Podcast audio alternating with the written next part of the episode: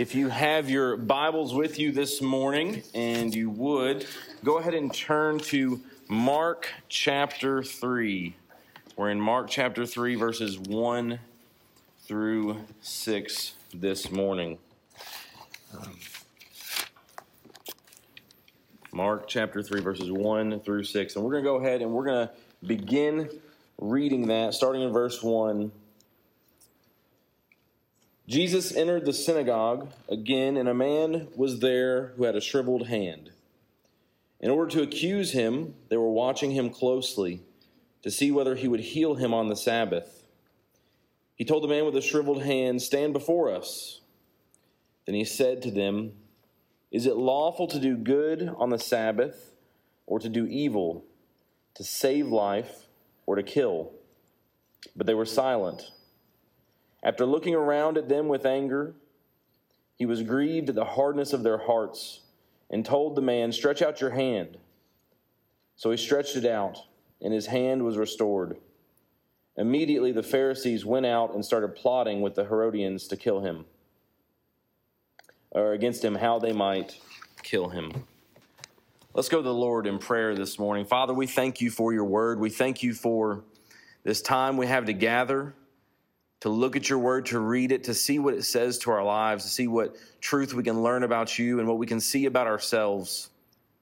And God, I pray that today, as we look at, at this story of the man who was healed by Jesus, I pray that you will help us to see our lives, to, to see what we need to do and how we can respond in accordance to what we've read and what we, we are looking at today. It's in Jesus' name we pray. Amen. So, in this story, we have uh, we have a few things going on. We, we started last week in Mark, and, and as Jesus is beginning his ministry, he has uh, amassed a crowd, and, and people are following him. The Pharisees have taken notice. The scribes and the Pharisees they're starting to notice what he's doing, following him around, seeing what, what is going on. They ask him, "Well, why don't your disciples fast the way other other people fast?" He said, and he answers them and gives his answer about you don't you don't uh, you don't mourn while the bridegroom is there. You, you do it while he is gone. And we see the, this question about the Sabbath where his, his um, disciples are picking grain as they go through the fields. And he says that at the end of it, that he is the Lord, the Son of Man is the Lord of the Sabbath. And that is where we find ourselves leading into this passage. He's already been interacting with the Pharisees, he's already been interacting with people. And that is who is here. There are three people in this story are three groups of people. One of them is a group of people. There's Jesus, the Pharisees, and the man with the shriveled hand. And that's who we are interacting with in this story. And we're going to look at each one of them and the way they're interacting in this story. And, and ultimately, today's sermon is titled The Heart of God, and we will see the heart of each of these people and how it relates to the heart of God. But so first we will look at the man with the shriveled hand. And this is a man that is brokenhearted. He has affliction, he has things he's struggling with, and he's in need of love and aid. We've all had times in our life where we felt hopeless. We felt in need. We needed others to do things to help us in ways that we could not help ourselves. You know, this past week, I, we've been moving up here. We spent our first night in our new home last night. Uh, yesterday was a very busy day indeed, and the whole week prior as well. And, and to pass time as I've been driving back and forth, and while I was doing some painting and things of that nature, I've been listening to the audio book of uh, Sherlock Holmes. I think they're public domain now, so it's free. You can find it on Spotify. And there's been all sorts of just interesting stories to pass the time. But Sherlock Holmes is the person they turn to when they are in the state this man is. When, they, when they've tried everything else they could do, they've, they've gone to the police, they've tried to figure it out themselves, they go to Sherlock Holmes because they can help, he can help them in ways that others cannot. So we see this man has a withered hand. He has a problem that he cannot fix. Well, how did he get here? Unlike some accounts, this story does not tell us exactly how he came to be in this position. It doesn't indicate whether he had been born with this shriveled hand or whether it was a result of an injury. Though the description of the, shrivel, the shriveled hand in some translations or, or the withered hand may indicate that it was a birth defect. And again, what motivates this man is not extremely clear. He is not, as some were, a person that was approaching Jesus himself to find healing. He just happened to be in the synagogue when Jesus was there. But he was willing to be made well. And it seems to indicate that he wanted to be healed. He wanted to be made well. But the reality that this man found himself in is that he was completely unable to solve the situation on his own. What could this man do to heal himself? Nothing. It was only by the grace of God that he was able to be healed. Christ was this man's Savior in the sense of relieving him from a specific ailment in his life. And I think what we need to understand as we look at this man in the story is that we are all in the state of this man. We are all separated from God and struggling with an ailment that we cannot cure ourselves. And that ailment is sin. Sin separates all people from God. And, and just like this man is helpless, standing there of his own, wishing he could be well, we are all in a similar situation without Christ. We have no hope of producing anything within ourselves that might lead to salvation. As we note from this man's healing, this man's healing resulted and rested entirely on the grace of God. Without Jesus' desire to work in this situation, this man would not have been healed. He could not endeavor to compel Christ to heal him. It is only because Christ chose and freely gave this healing to this man that he was able to be healed. It is entirely a work of God. He did nothing in this process to, to bring about his healing. And he did nothing to merit Christ's action. It doesn't say that he was a moral man. It doesn't say really anything about this man. Because I think, as we'll see later, that this story is not as much about this man as it is those who are watching. But he didn't, it doesn't say whether he was good or bad, whether he was asking for it or whether he was there by a chance, but he was healed. He was able to enjoy the benefits of Christ's work without doing anything to deserve it or anything to receive it. And in seeing this, we must remember the grace of God that God has shown in saving us. The grace and love that God had for us, that He loved us first while we were still in rebellion. That Jesus did the work. And as He said on the cross, it is finished. There is nothing that we do to save ourselves. And through Christ, we have eternal life, even though what we deserve is death and destruction and judgment. And so at first we see this man, the brokenhearted man, as we all are, brokenhearted, separated, worn down by this life, struggling with sin. He is struggling with his affliction. But he is not the only person here.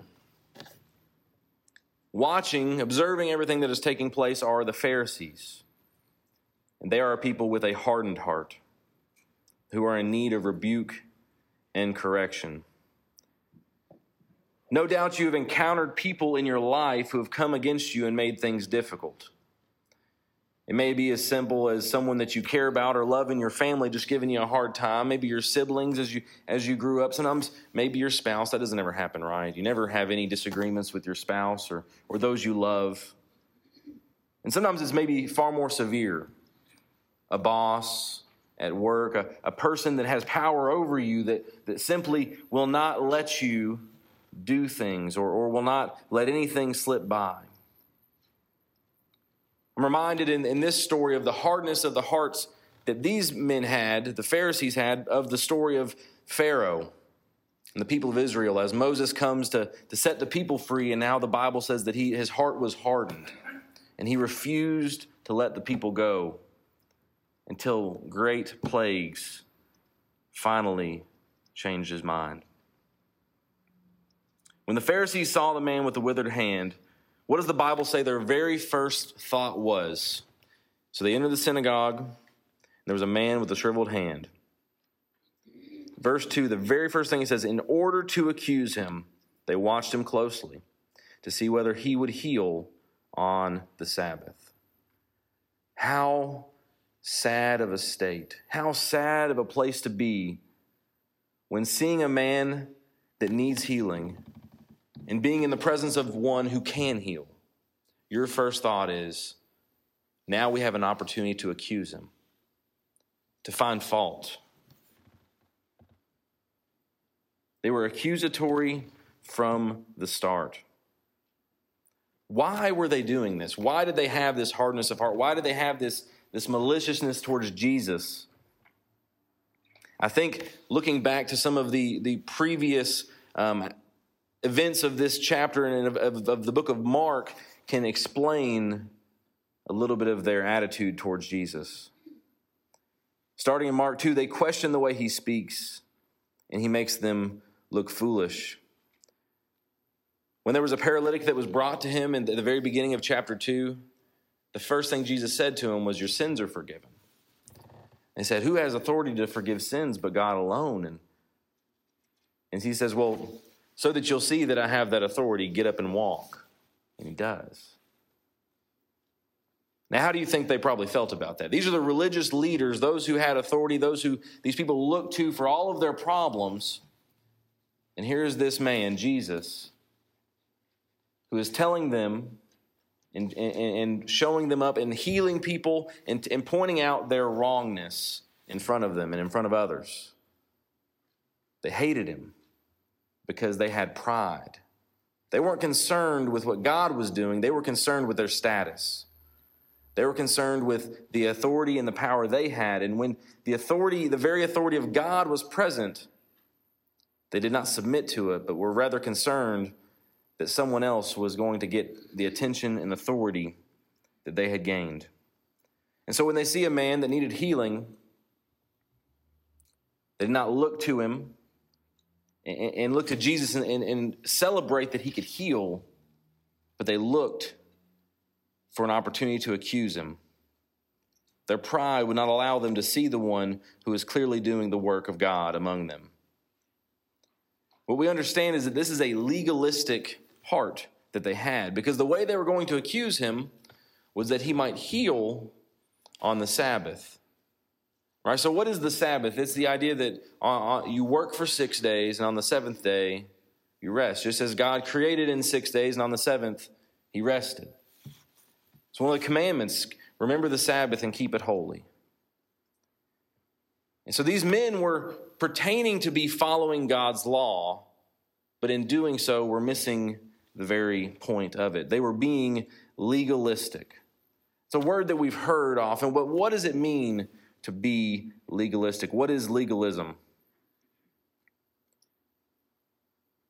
Legalism is enforcing an imperfect law as though it is the law of God. Okay, so enforcing an imperfect law as though it as is a perfect law of God.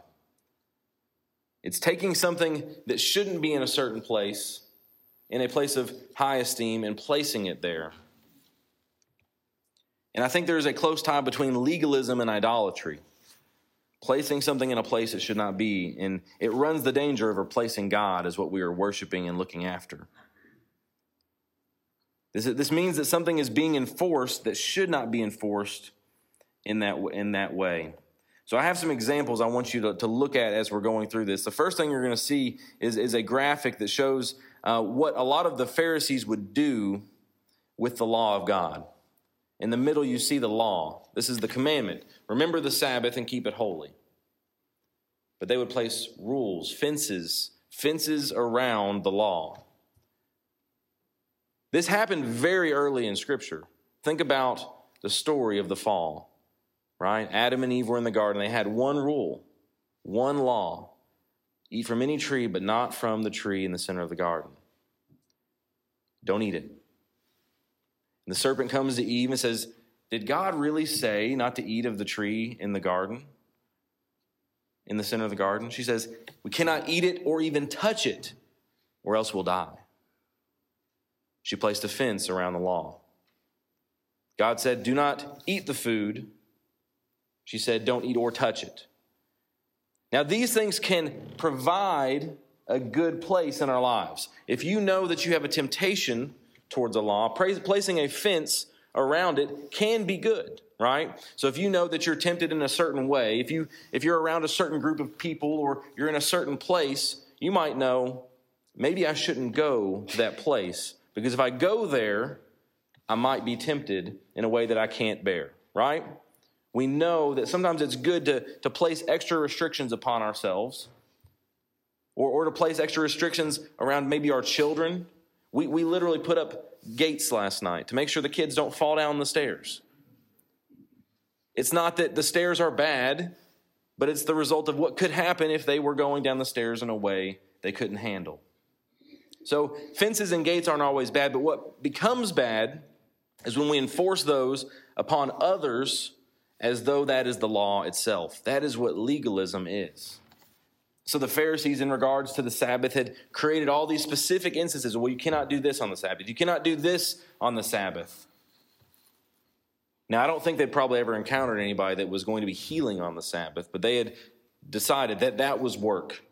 That was breaking the Sabbath in their mind. But we have the temptation of legalism today as well. We need to look at what ways we must be wary of being legalistic in our lives.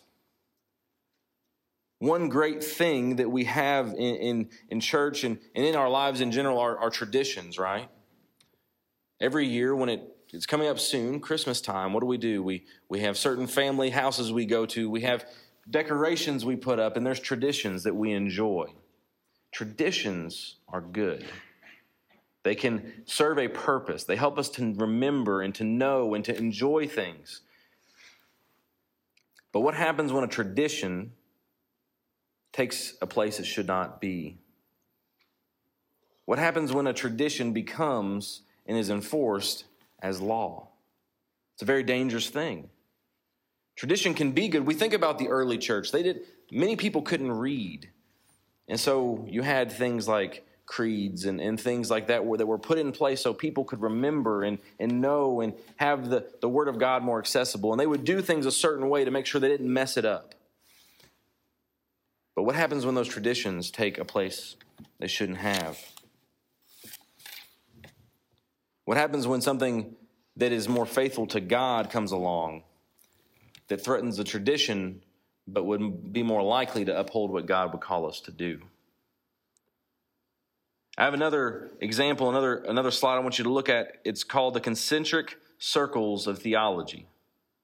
I think this is a very good way for us to understand the right place of things in our life.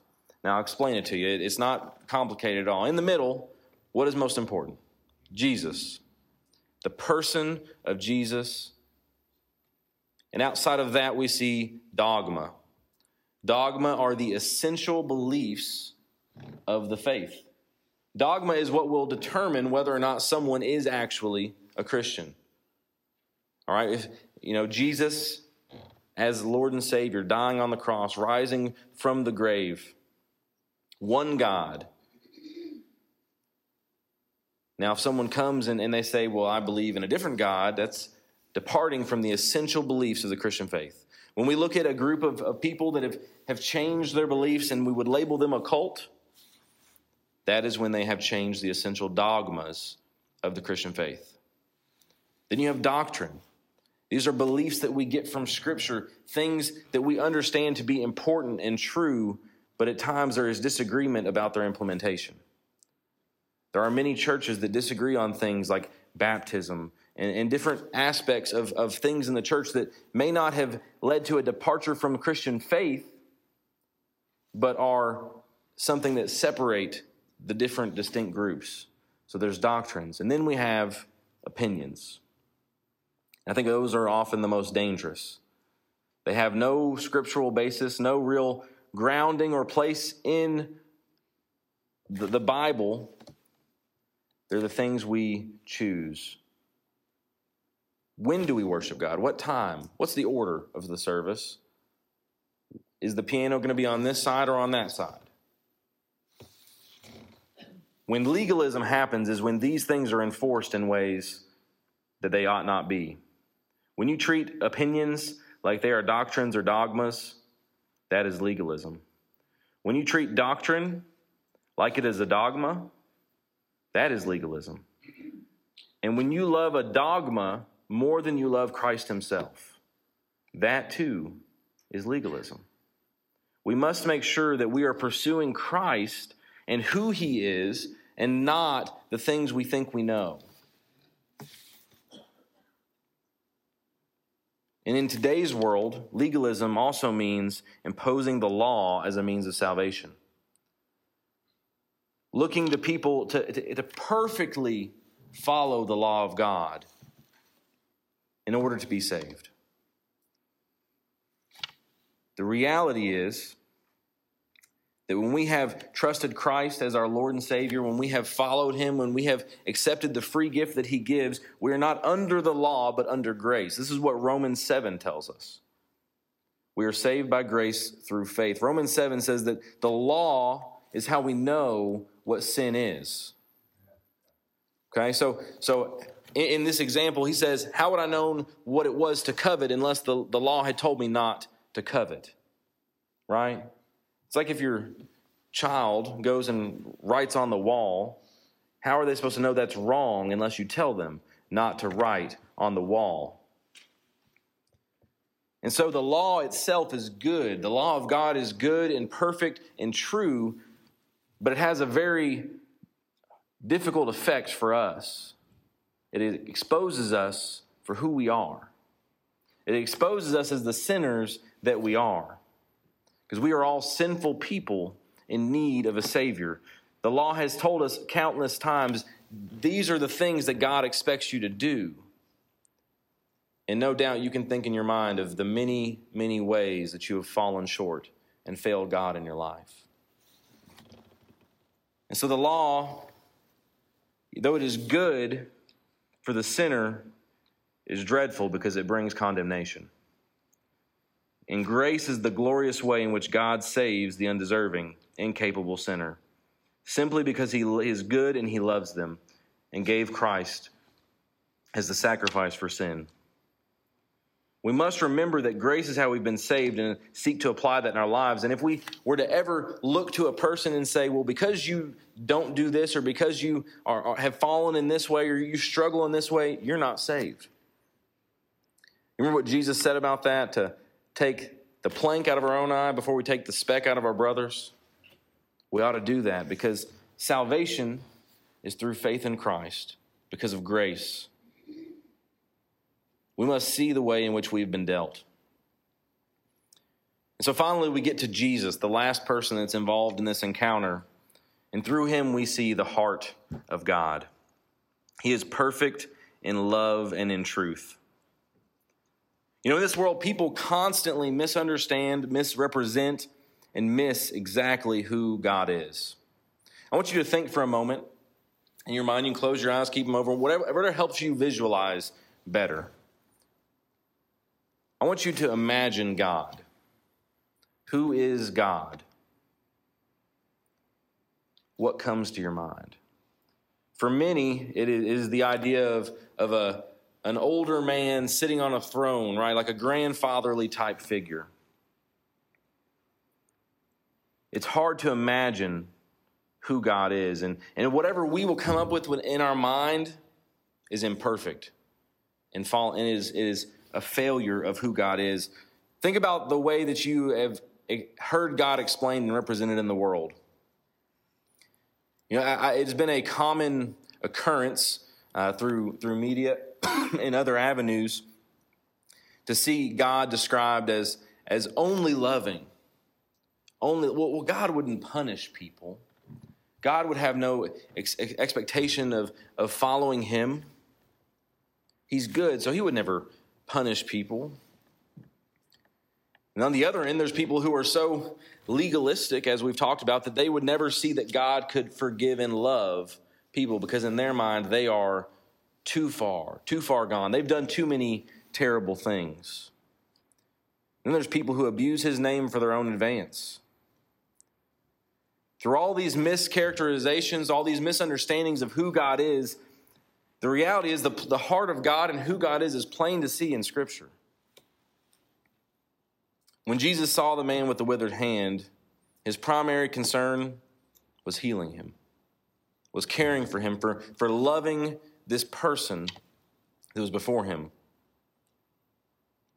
And so Jesus summoned the man before them and asked these people because he, he perceived their hearts. It's kind of scary, isn't it, to know that God knows your innermost thoughts, your innermost desires, your motives. And he says, Which is right to do on the Sabbath? To do good or to do evil? To save life or to kill? And they were silent because they knew that they were wrong. Have you ever been in that kind of situation before where you knew you were wrong, but you were too prideful to admit it? I know that the classic trope is, is, on, a, is on a road trip. It's the man that refuses to stop and ask for directions. Well, I'm going the right way. I don't need to stop and ask for directions. The Pharisees thought they were going the right way. They thought they knew the heart of God. They thought they knew what God desired for them to do. And in front of them, they had the one who would demonstrate perfectly the heart of God. And they're looking to accuse him. It says he, he knew their hearts and he was angry and grieved at how hardened they were. Angry at the, their, their lack of care for this man and, and grieved that they could be in such a state. They had hardened their hearts so much. Because, see, Jesus was concerned with what actually matters. The question we have to ask is what is the Sabbath actually for? Just before this passage, he had been disputing the Sabbath with the Pharisees. As his disciples walked, they picked grain. And the, and the Pharisees were alarmed. They asked him why they did this on the Sabbath. We'll go ahead and we'll just read 23 through 28. On the Sabbath, he was going through the grain fields, and his disciples began to make their way, picking some heads of grain. The Pharisees said to him, Look, why are they doing what is not lawful on the Sabbath? He said to them, You never read what David and those who were hungry or who were with him did when he was in need and hungry? How he entered the house of God in the time of Abiathar, the high priest, and ate the bread of the presence, which is not lawful for anyone to eat except the priests and also gave some to his companions. Then he told them, The Sabbath was made for man, and not man for the Sabbath. So then the Son of Man is Lord even of the Sabbath. You see, the Pharisees approached the Sabbath as though, as though it was a thing in itself to be worshiped, to be praised, to be held in high esteem, but really it was a gift of God to man to preserve them, to enrich them as a way that they could be closer to God, not as a thing to be put in place of God. So Jesus was Lord of the Sabbath, and the Sabbath was not made to be worshiped. Jesus gets at the question of what truly matters. On the Sabbath, this holy day, is it better to do evil or good, to kill or save life? Jesus indicates that the law of God is not prescriptive in the way is not prescriptive in the way the Pharisees understood it to be. And it is clear that the law of God had a hierarchy within it, some laws being greater than others. This is most obvious when they ask him, What is the greatest commandment? Love God with all you are. And the second is like it love your neighbor as yourself. The law of God, correctly understood, would never cause you to violate the greater commandments. You understand that? So, so in keeping the Sabbath, they expected Jesus to not heal this man. Well, that wouldn't have been very loving to God or to this man. And so that cannot what me, be what it means to keep the Sabbath. It is not that he is disregarding the Sabbath, but rather that he is following the great commandment and in doing so keeping the Sabbath. Because the greatest commandment is what he is what if we follow. And Jesus said that if we follow loving God with all we are, loving people with all we are, all the law and the prophets are accomplished in that. And so it's not that he was breaking the law by healing this man, but rather fulfilling it. And so this expresses the heart of God. God is the one who put the law into place, and thus the law is good. Following the law of God would never lead us to do wrong.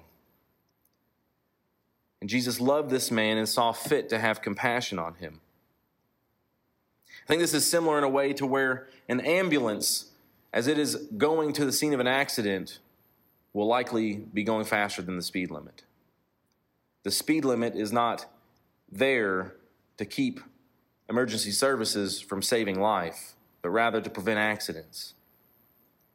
And so, when there is life in danger and emergency services are needed, it is lawful for them to go faster than the speed limit, to get there, to save life rather than to kill, to do good rather than to do evil. In the same way, Jesus saw fit that on the Sabbath it was good that he perform this miracle. The reality is that God loved this world so much that he sent his son to die for us. Even when he would be perfectly justified in destroying us, judging us, we must seek to imitate Christ in our lives and remember us. Remember this. God operates just as Jesus did in this situation, and is moved by compassion and love for people, even when he would be justified in judging them. There was no reason that, that Jesus had to heal this man, but he did. And the question, as we're looking at the heart of God in this, is do we operate with others in this manner? When we look at and see the heart of God as He operated with this man, as He dealt with others in His life, there was grace, there was compassion, there was concern for them. There was truth in what He presented to them. When we think of our lives, if we are Christians and we are called to imitate Christ, are we imitating His heart and how He dealt with people? Do you operate with grace with the people in your life? Are you motivated by the love of God? Or when you come to a situation, are you more concerned with your rights, your desires, or being right than you are loving someone the way that Christ has loved you? Because I'll tell you, there's a lot of times in this life where we may have an argument for the way we feel or the way we desire things to be. But in looking at those around us, are we loving them the way that Christ loved us? I want you to think about the last time you were wronged, when someone hurt you, when someone, when someone did something to you. What was your response? For most people, there is indignation there is frustration. Rightly so, right? We, we were wronged, we were hurt. What does the heart of God do in that situation? While we were still sinners, Christ died for us. I think that is something we cannot ever remember enough. We stand today in the rear view looking back at what Christ has done, and we can accept it and be thankful that He did it. But we must know that at the time we would have been the ones crying, Crucify Him. It is only by His grace that we've been saved. It is only because of the, the heart that He has, the love with which He loved us first, that we even have the opportunity to consider what it means to follow Him. Because despite our best efforts, we are like the man with the withered hand, completely and wholly incapable of healing ourselves. But God loved us so much. He loved the world so much, He sent His Son, so that whoever believes in Him would not perish, but have eternal life. And if we have been changed by that truth, we cannot deny that that is how we are called to interact with others. If we are ambassadors for Christ, are we being a good ambassador? Are we leading well? I remember that so often when I was in elementary school. We would go on a field trip, and they say, Now you are an ambassador of this school. If you do something wrong, they will look at this school and they won't want us to come back. So you better be good when you go to the zoo. And you felt like the world was at stake. Well, that is true about our faith in Christ. When we go into this world, if, if we are bearing the name Christian, what we do is put on to Christ by the people we interact with. Far be it from us to bring shame upon the name of Christ by being unloving, by being ungraceful. We must be filled with grace. We must be filled with love in how we interact with others. So, the question I ask you today where is your heart today?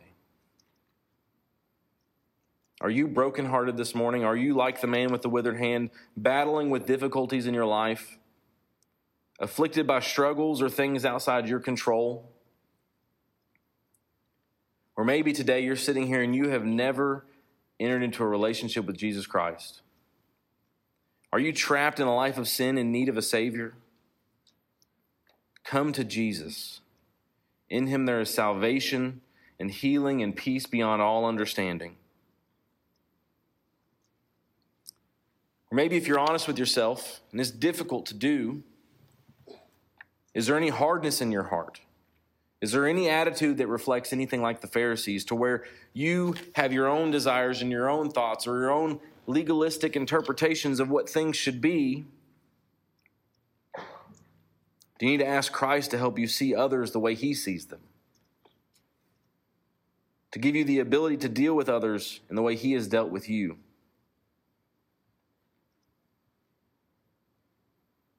Are you seeking to imitate the heart of God? Let us all make this our aim as we seek to find ways to, to make following God the aim of our lives. And as Becky comes, as we have this time of invitation, I want to invite you to consider that, to consider where your heart is. And if this morning you don't have a relationship with Christ, you are like the man that could not heal himself. No matter how hard you try, no matter how much you may try to do, there is nothing you will ever be able to do to heal yourself, to save yourself. And I implore you today to come to Christ, to come to salvation. I'm here you would like to talk or ask questions about what that means, or for any prayer you may have in your life. Let us stand and pray together as we prepare to sing.